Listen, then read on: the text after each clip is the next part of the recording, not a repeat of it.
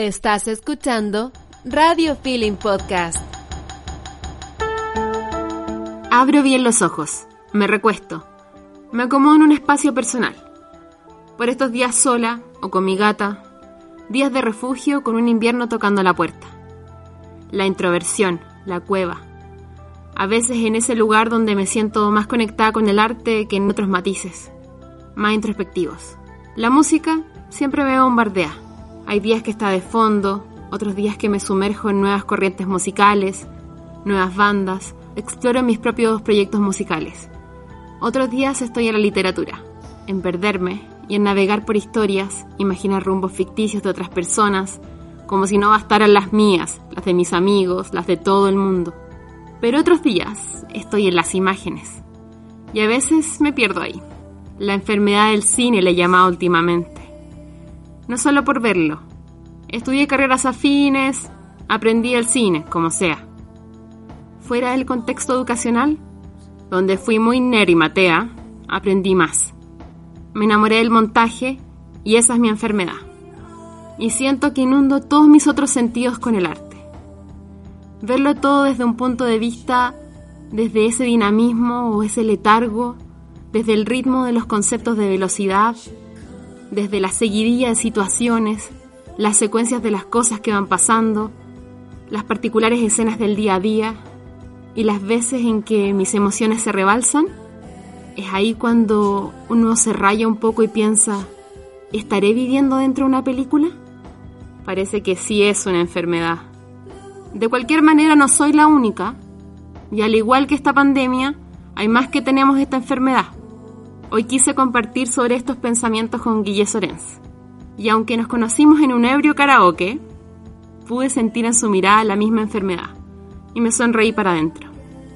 El Guille viene navegando en el cine hace un tiempo, y entre sus pelis largas está una bien visionaria o contemporánea de los tiempos de revolución, La Isla de los Pingüinos. Guille, muchísimas gracias por estar acá y que hablemos un poco de esta enfermedad. Desde este punto de vista tal como te comenté, yo siento que mi semilla personal fue el montaje. ¿Desde dónde comenzó tu vinculación con el cine? Hola Dani. Mira, yo también me dedico al montaje. Qué bacán. Eh, yo creo que mi amor por el cine vino un poco desde ahí. Me acuerdo que en el colegio, bueno, yo tenía mi grupo de compañeros con los que siempre hacíamos los trabajos y era mi grupo de amigos y nos gustaba siempre hacer muchos trabajos con video y aprovechábamos mucho de hacer cosas divertidas eh, y explorar un poco, parodiar cosas que veíamos. Y lo que más me gustaba era esto de tomar la imagen, grabarla y hacer estas cosas divertidas y llegar al momento de montarla y juntar las cosas y ponerle una música encima. Y eso para mí hasta el día de hoy sigue siendo súper lindo a mí me pasa que siempre estoy muy metido, bueno, de hecho en la isla de los pingüinos la dirigí y el final también la monté. Mi primera película, El último lonco también. Pero siempre me pasaba esto de grabar algo y estar muy nervioso, muy nervioso, muy nervioso hasta llegar el momento de montarlo y esperarlo con mucha ansiedad. Y ver ahí si el material funciona, ver ahí si qué pasa si junto esto con esto, como que siempre me ha gustado mucho eso de terminar también de escribir las cosas ahí, pues. Y cuando monto algo que no es mío, también aprovecho mucho para, para narrar desde ahí, probar cosas. Me gusta mucho siempre juntar música con imagen. Incluso, como que no hago tanto videoclip, pero esta cosa de la música con la imagen en las películas me encanta. Claro. Y por ahí viene yo creo que mi amor por el cine, como desde el montaje y esta cosa de juntar cosas. Eh, lo encuentro bacán. Qué bacán. Y en ese sentido, ¿cómo exploráis el proceso creativo? Parte mucho desde el que me gustaría ver a mí y cómo eso llevarlo a algo personal y que tenga que ver conmigo, porque a veces lo que a uno le gusta no es necesariamente lo que tiene que ver con uno. Por ejemplo, yo me encantan las comedias y veo todo el día comedias y busco las series de comedia, las películas de comedia y me devoro todo, pero a mí no me nace tanto hacer una película de comedia. Por otro lado, sí hay otras cosas que me gustan mucho y que me gustaría ver y también que siento la necesidad de hacer o de contarlo desde mi experiencia personal. Entonces como que mezclo esas dos cosas. De, por ejemplo, con la isla de los pingüinos fue un poco eso. La isla de los pingüinos tenía que ver mucho con algo que me había pasado a mí, que era la revolución pingüina, pero también querer ver una película adolescente sobre mi adolescencia, que no había visto, como que no había visto nada de adolescentes chilenos que realmente me interpelara al hecho de cómo yo viví mi, mi, adolescencia. Eh, entonces fue eso, como de qué quiero ver y qué de verdad siento. Y, y eso es súper importante, pues porque en general la gente que está fuera del cine o del mundo audiovisual no cacha todo lo que demanda hacer una película en términos de tiempo y en términos de todo lo emocional que va a consumir de ti mismo. Entrega máxima. Eh, rígido, pues. Entonces, como que si no es algo que de verdad signifique algo importante para ti, no vale la pena hacerlo porque te vaya a embarcar en algo que quizás sean dos años y que a los seis meses ya no vaya a querer estar involucrado. Entonces tiene que significar algo súper fuerte. Entonces desde ahí nace por lo menos en mi caso, lo creativo y las ganas de hacer cosas. A mí me pasa en el montaje, más que referenciarme en otros montajes, que igual también lo hago como por algo como matea nomás, como voy a chequear cómo está esto. También hago como destruyo, me gusta como destruir. Como que tomo algo, me lo choreo, bajo un par de videos y como que hago experimentos allí en el, en el concreto, en, en, una, en un proceso como de edición ¿Cómo te relacionáis tú como con los referentes en ese sentido? ¿Cómo, cómo los, mm. los tomáis? Eh, yo soy súper copión. Todos lo está eh, todo ladrón. sí, y yo homenajeo cosas. Buena, buena. No, y también porque es inconsciente, porque en el fondo si decís no, yo trato de no copiar, ah. igual tus ideas de alguna forma provienen de cosas que uno ha visto. Completamente. como que si no lo haces intencionalmente, igual lo vaya a hacer inconscientemente. Entonces, hazlo intencionalmente para poder guiarlo por, el, por lo menos. Asúmelo. Eh, claro, y, desde ahí podéis guiarlo. Y si sabéis que estáis sacando una idea a otro lado, podéis encaminarla mucho mejor que, no sé, pues como esa típica, creo que de John Lennon, o bueno, de alguno de los Beatles, que cuando iban a escribir Yesterday, no estaban seguros si hacerla porque estaban seguros que la habían escuchado en otro lado. Ya que creo que fue John Lennon. Y no se atrevían entonces a componer esa canción porque decían, no, si estoy seguro que la escuché en otro lado. y hasta que se dieron cuenta de que no, si esta canción parece que de verdad no existe, y ahí se pusieron a hacerla. Una vez que ya sabían que era como una idea original, que quizás ni siquiera lo era al final. Eh, no tengo idea. Pero igual está ese miedo, pues como realmente es algo original lo que estoy haciendo. Entonces, filo, mejor saber que no es original y, y encauzar las cosas. Eh, La los Pingüinos tiene un montón de como tropos que vienen desde otras películas, desde el anime, desde la serie, desde la música, que están ahí y al estar mezclados con otras cosas que vienen de otros lados, se genera algo nuevo. Y desde ahí yo creo que viene la originalidad. A mí me encanta trabajar con referentes, pero en algunas cosas, por ejemplo, los actores muchas veces me piden referentes de sus personajes y eso de repente es difícil porque cuando no creáis desde los referentes, por ejemplo, los personajes a mí me cuesta crearlos desde referentes de personajes. Entonces me cuesta buscar un referente de algo que no he buscado desde su origen. Entonces tengo que inventar. A ver, ya, ¿a qué se parece lo que hice? Y ahí sí cuesta. Pues cambio, no sé, pues. hay otras cosas, qué sé yo. Música, de repente, si buscaste en referente en música para mm. pensarla, es más fácil decirlo a un compositor. Sí. O, también me pasa al revés. Por ejemplo, las pocas veces que he trabajado en videoclip le pide referente a las bandas y las bandas no tienen referente necesariamente. Entonces es súper difícil pensar, ¿cuál es el rollo estético de estas personas eh, si no me muestran nada? ¿cachai? Claro. Entonces. Igual se transforma en, un, en una problemática a veces, como nosotros estamos quizás acostumbrados a trabajar desde una matriz de referente, eh, porque nos mm. muestran referentes para enseñarnos lo que es el cine. Ah, eh, pero no toda la gente tiene como esa, esa cercanía, entonces como que de repente aparecen, uno, es como peor, es como, dame un referente y te pasa una wea que es como, francamente, como una película como wea, no, no, tienes ese dinero, asúmelo. y caché que ahora yo creo que es mucho más difícil explicarle referentes a las personas, porque vivimos en una época que está como sobresaturada de distintos medios de referentes. Claro que no antes yo creo que era muy, muy fácil que todos hubieran visto tal película o que mm. todos hubieran visto tal serie y ahora de repente cómo le explicáis un personaje no sé a un actor ponte tú mm. un personaje que sale en la quinta temporada de una serie que tiene no sé 24 capítulos por temporada Y, es- y el actor no ha visto esa serie, entonces no lo vaya a hacer ver hasta la, hasta la temporada 5 para que entienda el rollo de Claro. ese personaje. O un personaje que, no sé, viste en un videojuego que dura 100 horas, ¿cachai? Y si lo jugué durante 100 horas el juego, a entender el rollo del personaje y bacán, súper bien explicado. Pero un actor no te va a jugar 100 horas de un videojuego, No. quizá una consola que ni tiene, ¿cachai? Entonces, Es como- qué peludo. es muy peludo, es como- Ahí ya no se puede. Es como pedirle, mira, puedes meterte dentro de mi cabeza. Ir como a, a la habitación Sí, po. 6. Súper difícil Súper eso. difícil, sí, es de hecho, verdad. por lo mismo yo sí, pues, trabajo con más o menos el- siempre el mismo guionista que él, Javier Muñoz.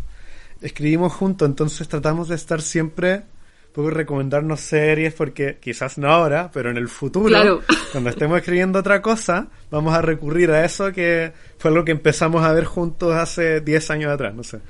Yo creo eso Entonces, trascendental. hay que, que ir preparando Es como eso. una mente colectiva, es una, es una mente colectiva, que es como lo, lo que uno mucho hace como con las parejas, igual un poco, como que hace una mente colectiva de situaciones que están en común, como en, en un lugar, pero en, en el área como creativa, uno lo tiene como con otras Claro. personas y como que a veces la va como alimentando, no, no para ahora, pero quizás para un futuro donde hablen los códigos similares. Sí, pues.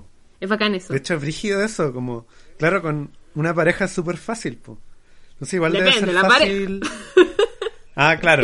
Pero por ejemplo, no sé, como que piensan en Greta Gerwig con Noah Baumbach, que los dos son directores de cine y trabajaron juntos Ah. en Frances Ha. Ya, perfecto, sí la Eh, vi. Obvio que fue súper fácil para ellos trabajar Frances Ha, pues si era como director y protagonista, probablemente han visto las mismas cosas, porque como que probablemente ven todos juntos Claro. Y tienen los mismos referentes. No sé. Yo tengo un ejemplo súper friki. Eh, de Nani. ¿Cachai la historia de The Nanny o no? De Nani, de Nani, ¿No? la serie. La, la sitcom. La sitcom, sí. De Nani eh, con su marido crearon la serie. Los dos son co-creadores. Y eh, ella lo protagoniza, digamos. Como, Ah, además, ella, y yo la encuentro muy genia, eh, protagoniza, convierte todo este personaje, todo este rollo que como judía, eh, super kitsch, eh, con la bola de la moda súper presente. Eh, en verdad, es, es una serie que tiene muchas vueltas que darle. Y resulta que ya fue- fueron, fueron un millón de temporadas, súper exitosa la serie. Y después, no me acuerdo qué temporada es, pero la tipa se va súper en depresión, enflaquece, como que se, un montón de rollos. Se separa de este loco y este loco se transforma, o sea, no se transforma, se revela gay. ¿Cachai? Y de ahí siguen de amigos y sigue la serie y son súper amigos actualmente y es una weá muy volada. Oh, qué loco. Sí, sí, es el backstage Oh, de, de Nani. Así que sí, ahí imagínate el universo que la mente colectiva Brígido. esa, súper loca. Oye, y, y hablando ya, es muy interesante este tema de, mm, de los referentes, como que da, da parto que hablar. Pero también hablemos un poco como qué proyectos te han causado el mayor desafío, como las mayores frustraciones, pero, pero la profunda. Inside, inside you. Oye, es que. es que para mí todo el. Bueno, por lo menos. No he hecho hartos cortos, pero. Para mí todos los- todas las películas son sufrimiento. son una Parto. tortura. Una tortura de las que nacen cosas muy bellas. Pero. Pero desde el infierno, sí, de verdad. De verdad es. Es Dante.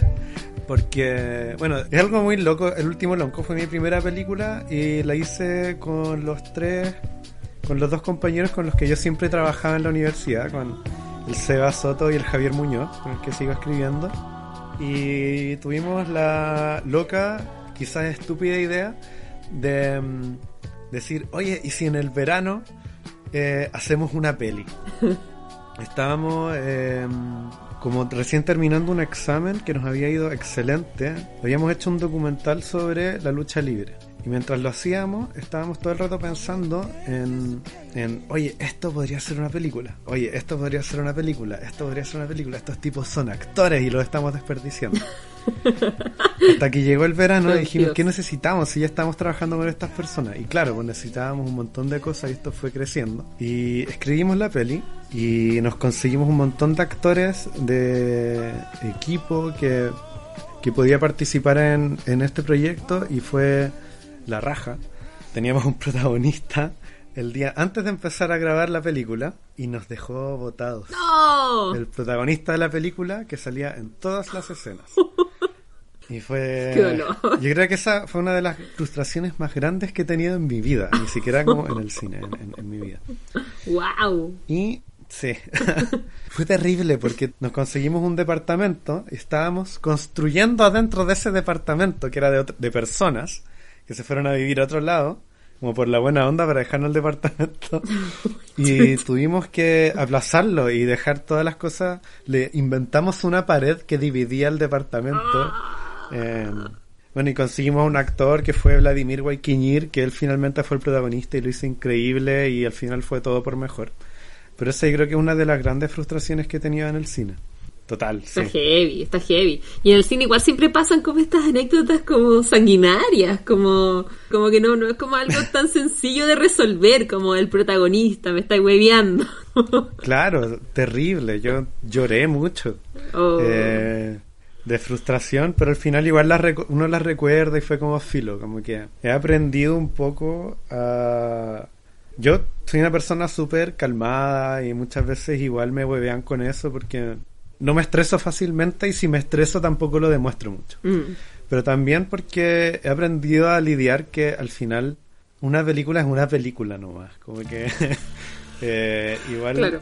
para uno significa el mundo, para la gente que está involucrada significa el mundo Sí. y mucho más. Uno igual se tiene que abstraer y pensar, es una película. No hay tantas cosas que dependen de lo que uno está haciendo, ¿cachai? Claro, el tema de la seriedad a mí me toca mucho ese tema, mucho ese tema, mucho, porque hay gente que se acaba el mundo, se acaba el mundo, te hacen sentir pésimo o, o- o situaciones que, más que personas también, como te sentís como realmente mal en ese momento, pero la vida igual es tanto más grande eh, y tantos más proyectos van a venir que hay que relajar un poco la vena, pero es algo que, que a veces no está muy concientizado. Yo no sé si es algo cultural chileno, pero me da la impresión de que en todas las áreas eh, artísticas y culturales siempre está esta fragilidad porque estamos jugando con el fuego del arte, así que Sí, pues, que son también la gente que deciden a dedicarse a la creación en general es gente muy sensible. sí, Sensible en el sentido que es algo muy bacán porque uno tiene la capacidad de recoger cosas del exterior y expresarlas, claro, interpretarlas de una forma creativa y artística y eso es muy lindo. Pero también al comprometer tantas cosas de uno, uno se vuelve muy vulnerable. Claro. Entonces, cada pequeña cosa te puede afectar el doble, el triple que lo normal, porque uno se involucró como una relación amorosa, ¿cachai? claro. A mí una película es como un pololeo, como que uno está ahí y, y uno genera una conexión súper desde lo emocional, desde lo sentimental, Mm, con el proyecto, con la gente que se involucra sí, po. y en un momento termina, o en un momento te trae dolores muy fuertes, en un momento Sí. te trae alegrías que son increíbles. Pero ese es el nivel de involucramiento, como el de una relación de amor. Y más encima como poliamorosa. Sí, más encima. O sea Y, que- y eso es heavy también. Heavy. Como El poliamor en el arte. El próximo podcast. eh, porque igual, o sea, yo agradezco mucho, por ejemplo, a, a la Gaby que me ha acompañado como mi pareja durante eh, dos largometrajes. Ella está- ha estado en los largometrajes también y creo que de eso de alguna forma lo aliviana, pero el hecho de que igual uno se involucra mucho emocionalmente con el proyecto que está haciendo y deja de lado a personas, pues, ¿cachai? Claro. a amistades, a veces estáis tan ensimismados en, en esto que dejáis de lado a tu pareja. Claro. Eh, y uno no puede estar involucrado. Yo admiro mucho, por ejemplo, las personas que crean teniendo hijos Sí. y siendo buenos padres, buenas madres. Y Malabaristas. aún así tener la capacidad emocional de involucrarse en las películas, o en los proyectos artísticos así de grandes y que duran tanto tiempo. O sea, pues se vienen a la cabeza varios eh, conocidos míos que aparte son papás súper jóvenes, no sé, pues Carlos Leiva, la Clau Guayquimilla, Mm. que son papás, son mamás, Claro. y aún así están haciendo sus pelis. Y dándolo todo. Y es, es- es heavy, yo no sé cómo lo hacen. ¿En qué momento tienen tiempo emocional para dedicar a cada cosa? Eso es súper admirable. Sí, son preguntas del mañana. Sí. igual. Sí, que sí, igual que eh, hay un tema que me gustaría conversar contigo y cada vez que lo converso como que saco nuevas conclusiones. Tiempos como de encierro, cuarentena, y como que hay un miedo súper grande a la improductividad. Como, ¿Cuál es tu opinión sobre eso? Yo soy una persona que toda la vida ha sido muy depre. Entonces, desde mucho antes de este momento, de este momento y del 18 de octubre, Ujú. y un poco para solucionar estos, eh, estos momentos súper oscuros que tengo, yo me empecé a volver muy productivo. Soy igual súper mateo con el tema emocional. Como que ya, empecé a tener este problema y decir ya, ¿cuáles son las soluciones que debería tener? Tener objetivos, tener rutinas, tener todas estas cosas. Entonces, vino todo esto de quedarse encerrado, quedarse lejos de las personas que uno quiere. Y yo desde hace ya algunos años yo me había vuelto como una persona que para mí esto era como la forma de vivir, porque aparte Mm. yo creo que tú, tú igual lo entendís, pues Sí, como que cuando me uno pasa. trabaja desde el montaje y desde trabajar encerrado en la casa, Mm. igual te aprendís a generar tus rutinas, a tener horarios, a tener hábitos, la manera en la que uno tolera los momentos vacíos, pero también cómo uno se tolera emocionalmente. Entonces a mí me pasa que he sido súper productivo, pero también he sido eh, muy pajero algunos días, pero como que creo que es lo normal. Y un poco por esto, porque es mi forma de sobrellevar las depresiones, sobrellevar los momentos oscuros eh, y mantenerme haciendo algo siempre, ¿cachai? No solo ahora, sino que desde hace muchos años atrás. No de evadirme, porque todas las cosas que hago eh, las hago desde eh, el tratar de sacar desde lo más profundo de mí qué es lo que quiero expresar. Y es una forma de... eh, Como de liberación, su- es liberación. Sí, una liberación. Es que yo soy su- tan, tan súper.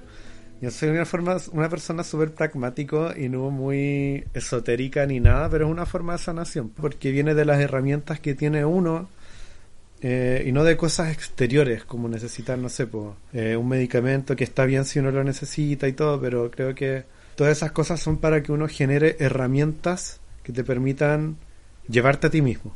Claro. Tu respuesta dialoga con un proceso personal, básicamente, como frente a la improductividad. En el fondo es como que siento que trabajáis como aceptándote. Sí, aceptando y que uno va a tener momentos pajeros y uno va a tener momentos súper frustrantes y que son parte de, como que no... A mí me pasa que tengo cosas con las que me frustro mucho y cosas que no. Por ejemplo, yo soy un músico muy frustrado. Yo eh, constantemente grabo música que no me gusta y que me gusta cuando lo estoy grabando y que 20 minutos después la escucho y la odié y se quedó ahí a medio terminar. Y tengo carpetas llenas de un montón de cosas así. Los hago y la paso muy mal haciéndola, pero hay momentos en que lo paso bien y listo. Pero aprendí a, tole- a tolerar esa frustración porque Es eh, me ayuda a sacarme cosas. Claro. Me saco esas ganas que tenía de el ahora sí voy a hacer algo bacán. Claro. No lo hice, pero filo, ya me lo saqué. Creo que pasito a pasito he aprendido a que me gusten más las cosas que hago, aunque todavía no me gustan. Pero aprendo de ese error, aprendo de repente cosas que me sirven para otras otros trabajos que no son propios.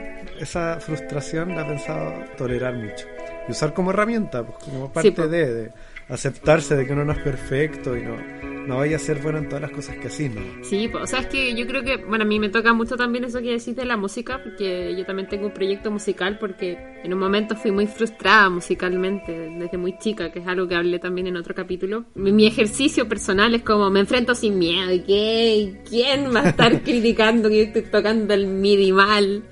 Eh, y, y jugar y soltar, y ha sido como un ejercicio súper fuerte, en el cual me he enfocado ya hace como más de un año que me vengo como enfocando en sacarme el miedo, ¿cachai? Como que al final siento que eh, el, el arte dialoga con el miedo todo el tiempo, todo el tiempo, y la manera en que te vaya saliendo básicamente es como purga tu, tu existencia, ¿cachai? Como que te, yo quiero como exprimirme toda, ¿cachai?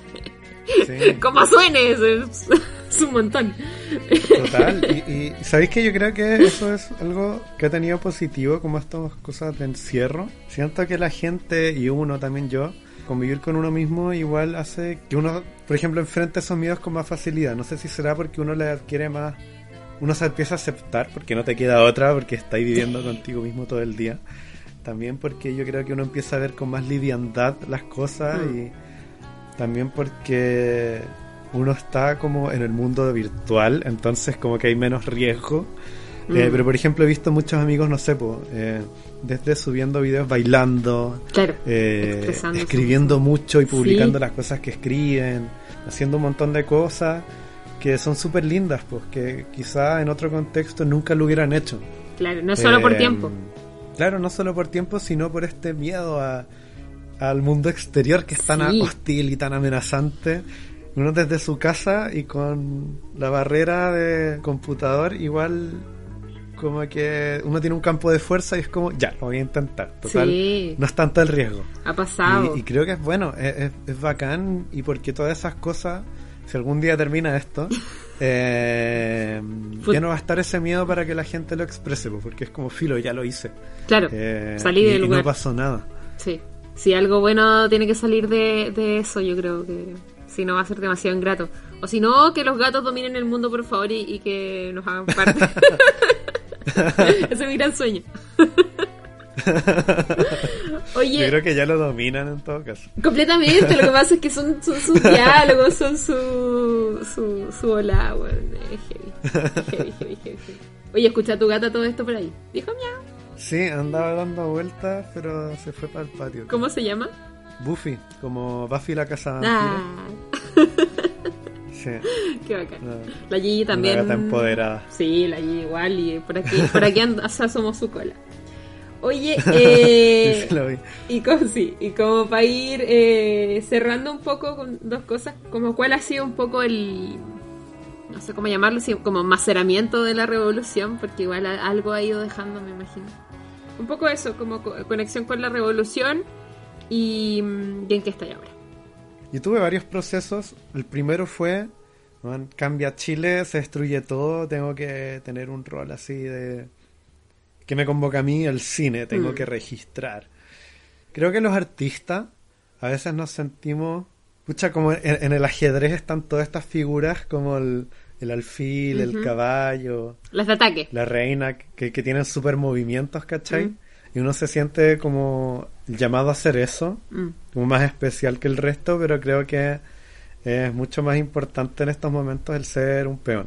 Si uno no va a estar como de verdad haciendo el gran cambio político, eh, que es lo que están haciendo muchos dirigentes territoriales y así, creo que uno tiene las capacidades de ir a involucrarse. Pero hay mucha gente registrando, hay mucha gente haciendo documentales, hay mucha gente haciéndolo. Creo que en un momento incluso se generó una sobresaturación de contenido eh, y la gente creo que, y, y muchos dejamos de ver cosas que se estaban haciendo porque ya es como otro video épico, otro video terrible, ¿cachai? Otro video de nada. Que al final esa sobresaturación y esas ganas de decir como yo soy el cineasta que va a mostrar la verdad, Mm. eh, y que está bien que algunos lo hagan, pero creo que eh, el ser el peón también es muy valioso y creo que eso me costó entenderlo al principio e interiorizarlo. Me empecé a decir, pucha, ¿sabéis qué? Con que vaya a la marcha está bien. Con que haga una pancarta está bien. Con- como que nada me hace más especial que la otra persona que solo va a la marcha, Ujú. que la otra persona que solo tiene una piedra, que la otra persona que solo hace un cartel. Y también porque esta presión de la necesidad de tengo que hacer algo, tengo que crear a partir de este momento, creo que también es muy desgastante.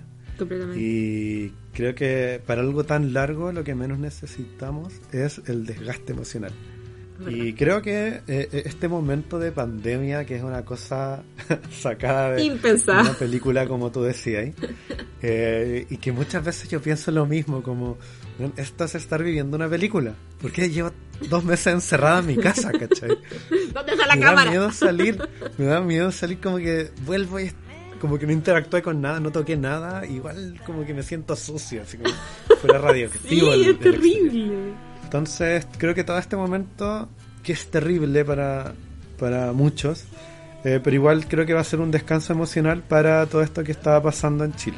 Porque es desgastante emocionalmente, pero hacia otro lado. ¿Por qué? Porque uno no puede hacer nada. es como una weá que está pasando y que uno no puede hacer nada y que lo que uno puede hacer es justamente hacer nada. Claro, Eh, si y- uno puede hacer nada, que lo haga, ¿cachai? Y que no está pasando Entonces- a todos, básicamente. No está, no- Sí, esta pues, película, entonces, como que, que eso- a todos les está pasando. todos tienen Sí, su y que película. la solución que la solución sea hacer nada creo que está bien porque es un descanso emocional y pucha eso creo que creo que cuando esto termine que ojalá termine Mm. Eh, va a venir como esto han pasado muchas cosas entonces yo creo que va a llegar la gente descansada emocionalmente en la revolución con ganas de quemar todo porque también la cantidad de cosas pencas que han pasado eh, desde el Estado, ¿cachai? Yo creo que va a encender una llama muy grande en Chile. eh, de gente descontenta, sobre todo porque viene una crisis económica terrible y que a nosotros como creadores del arte nos va a tocar muy fuerte también. Nos está tocando. preparados para eso. Sí, nos está tocando todo el rato. Yo estoy con mucho miedo. Eh, y bueno, ¿y en qué estoy ahora?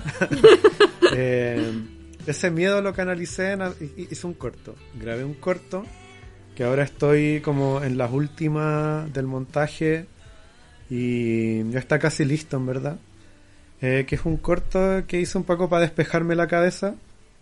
Cortometraje de ciencia ficción. Eh, hecho como básicamente con puras videollamadas entre Luna Martínez, que es una actriz amiga mía, que grabó desde su casa en la región de Valparaíso, y yo que grabé desde mi casa, que también actué. Es mi primer protagónico, es uno de los miedos que me he sacado, que es el de actuar. Eh, mi primer protagónico, es como una weá que grabé yo en mi casa, en mi living, dirigiéndome a mí mismo, muy, muy mula. Pero es el primer protagónico que he hecho y actué y fue un proceso súper bonito como de escribir y hacerlo entre los dos. Eh, la Gaby, Gabriela Maturana hizo el arte, como que nos asesoró también desde teledistancia. Una webcam íbamos viendo qué cosas funcionaban de vestuario, dónde encuadrar, cómo hacer el plano. Haciendo cine Eh, en pandemia. Muy Haciendo cine revolucionario. en pandemia. Muy bien. Y, y quedó muy lindo el corto. Eh, como que yo todo el rato lo vi como un experimento de ya, hagamos esto pa- por lo menos para entretenernos el mes de abril, que era como nuestro plazo, armarlo durante abril. Y funcionó mucho mejor de lo que creía, como que lo que yo pensaba que iba a ser un experimento, ya así como filo, hicimos algo y nos ocupamos. Al final tuvo un resultado súper bacán, como bien bello, eh, con mucho más contenido del que pensaba que iba a tener y mucho más personal de lo que pensaba que iba a hacer. Entonces, estoy en eso y ahora que lo terminé, estoy pensando en qué otra cosa puedo hacer porque en verdad yo pensaba que todo esto iba a terminar, no que iba a terminar, pero por lo menos iba a haber algún horizonte de solución ahora y, y no lo veo, entonces estoy pensando ahora en qué hacer durante mayo. Em, Estamos todos en esa. y bueno, y obviamente he estado viendo series, películas, eh, aprovechando ponerme al día con cosas que sentía que siempre tuve que haber visto y que no había visto y que ahora puedo ver. Estaba viendo Community ahora. ¿Qué tal? es demasiado buena. No sé cómo no he visto esa serie antes. Oh, Eh, ya, o sea, había visto capítulos sueltos. Es que es. Yo tengo como ciertas series así como sitcom en el Olimpo. Yo a mí no me gustan tanto las sitcom, voy a ¿Ya? ser súper honesto. Como que Friends no me engancha, How Met Your Mother no me engancha, Big Bang Theory no me engancha nunca. Como que he visto muchas, vi Friends entera cuando chico, pero no, no la soporto ahora. Claro. Seinfeld, como que me gusta, pero tampoco la soporto tan, tanto. Mm. Pero hay ciertas cosas que para mí son lo máximo, que es eh, Malcolm, Pity Pit, eh, The Office Gringa y ahora Community. Para mí Community Así, está subió, como en el una. Olimpo de las mejores cosas que he visto en la vida. Bueno, Es que es tan buena, Dani, Yo voy a que no te imagináis. voy a verlo. Ya Está voy en a verlo. Netflix entera, la subieron hace un par de semanas y, y me la devoré. Bacán. La cantidad de actores buenos que tiene esa serie y de, eh, y de buenos capítulos eh, la escribió el mismo guionista de Rick and Morty, Dan Harmon, que es un genio el tipo. Y mm, yo tiendo a ver muchas series como por los guionistas, soy como un nerd de los guiones. Entonces como que caché que él la había hecho y fue como, oh, tengo que verla y, y lo vale. Qué bueno. Yo estoy viendo Midnight Gospel. y Estoy como para la caga. El capítulo 3. Eh. Solo voy a decir capítulo 3. Oh, Cuando llegues al capítulo a 3, ver. por favor, coméntamelo. Eso, Me encanta capítulo 3. que la animación gatos. está por fin masificándose porque siempre estuvo, no sé, Adult Swim Sí. y todo el mundo de anime que está hecho para el mundo adulto. Sí. Eh, pero ahora con el streaming está lleno de cosas de dibujos animados para adultos. Democratización, completamente. Sí, total. Me total, encanta, total. a mí también me encanta, como hay gente muy eh, no pro Netflix y es como de, "Ay, cállate, si igual hay millones de weas que ver, como... Millones de cosas. Y Millón. un montón de pelis, series, de cosas súper de calidad. O sea, obvio, ¿no? Como que Netflix igual es súper cerrado a los gringos generalmente. Y todo, pero igual hay cosas muy buenas. Es un Estoy lugar suscrito a otras más. plataformas como, Claro. no sé, a Movie, Movie, ¿cachai? Que claro. Movie tiene como ya las mejores películas de Ya, la la, super sí. y bacán, pero en Netflix hay un montón de cosas de muy buena calidad que es bacán que también lleguen a un público súper masivo. Sí, completamente, completamente. Estoy, estoy muy feliz. Hace poco volví a tener mi cuenta, así que estoy así como gozando. Oye, Guille, muchísimas, muchísimas gracias. Espero que lo hayas pasado tan bien como yo en este podcast, que me sorprendí. Nada, Creo que da como para un capítulo 2. Sí, yo feliz. De hecho, lo pasé muy bien. Básicamente la única interacción humana que he tenido creo que en dos semanas. Proud. Así que súper bien. Bacán, muchas gracias. Puedes escoger una canción. Sí tengo una canción. A ver. Es una canción que para mí significa mucho, que es Para Amar, de Los Prisioneros. Sobre todo una versión acústica que es solo de Jorge González, que creo que es muy linda. Esa canción fue es la canción de la Isla de los Pingüinos. Es una canción que para mí significa mucho porque cada vez que la escucho para mí es recordar los lindos momentos de hacer y de ver la Isla de los Pingüinos, que yo creo que es la película que me ha traído más alegrías en la vida. También muchas frustraciones, pero más cosas lindas del mundo que he tenido creo que son la Isla de los Pingüinos. Que pronto se va a poder ver liberada. Bueno. Eh, y para amar es la canción.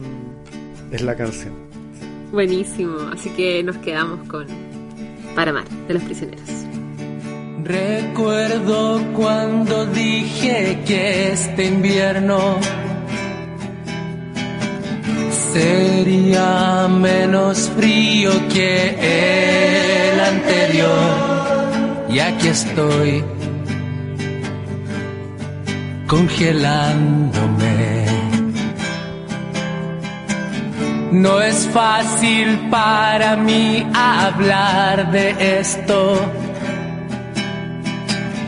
y manosear las mismas palabras de amor que se entregan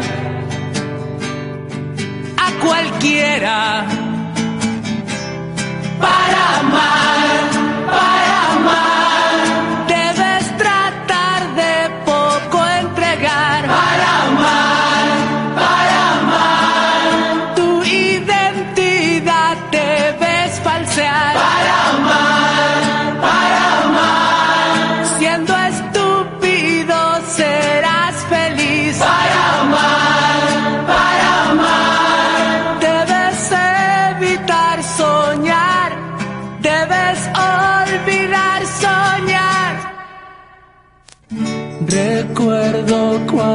pensé que en el mundo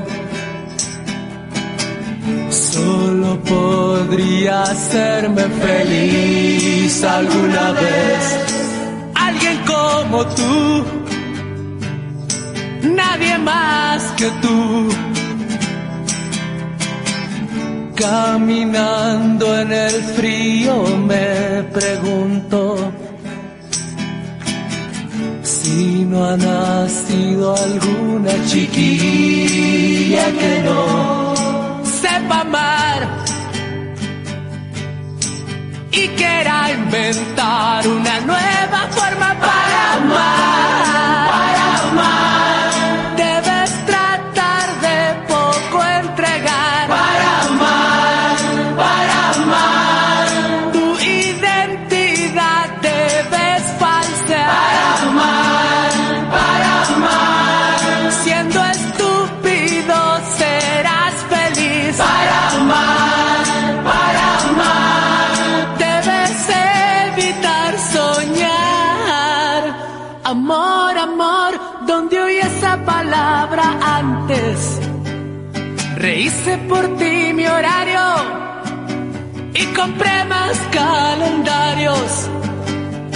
Me pasé un video en tres dimensiones con un final feliz.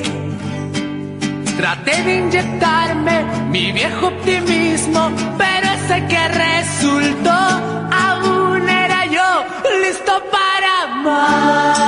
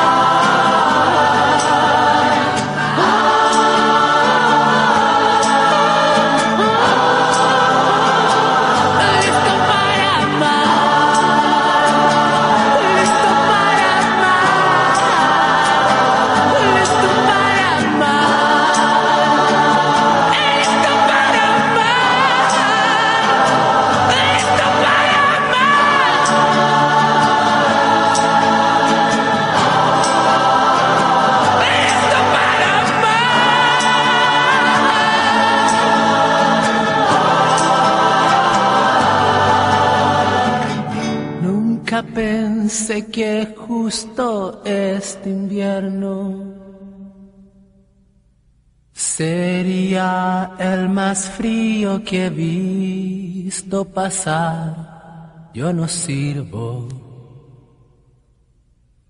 para más. Hoy conversamos sobre el cine y creo que es una de las cosas que podría no dejar de hablar. Se notó un poco, ¿no? bueno, lo pasamos súper bien y les voy a contar las canciones que estuvimos escuchando. Bluebird de Beach House, Boys Don't Cry de The Cure, Feeling Lonely de Boy Pablo, Alguna Solución de Los Valentina, el soundtrack de Frances Ha, Listen to Your Heart de Duran Jones and the Indications, Dreaming of You, L'Imperatrice, These Days de Nico, My Terracotta Heart de Blair, Papayas de Chica Rica, Sísifo de Niños del Cerro, Código Secreto de Cristóbal Briseño, Music is My Hot Sex de Cansai de Ser Sexy. Y ahora nos vamos con una canción que me está rondando por la cabeza en estos días que no sé si esto es película o una sitcom. Psycho Killer de The Talking Heads. No se olviden de seguirnos en las redes, arroba revolucionarte podcast, y también a nuestro colaborador increíble, Pandereta17, que está haciendo unas ilustraciones alucinantes. Nos vemos en un próximo Revolucionarte.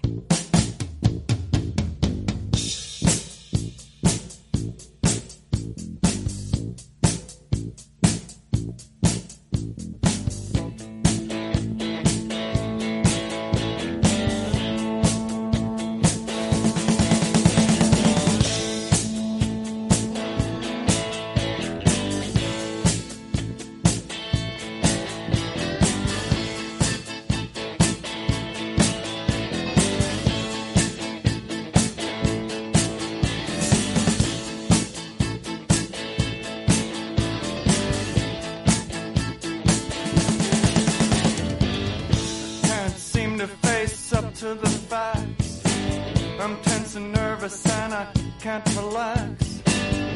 Can't sleep cause my bed's on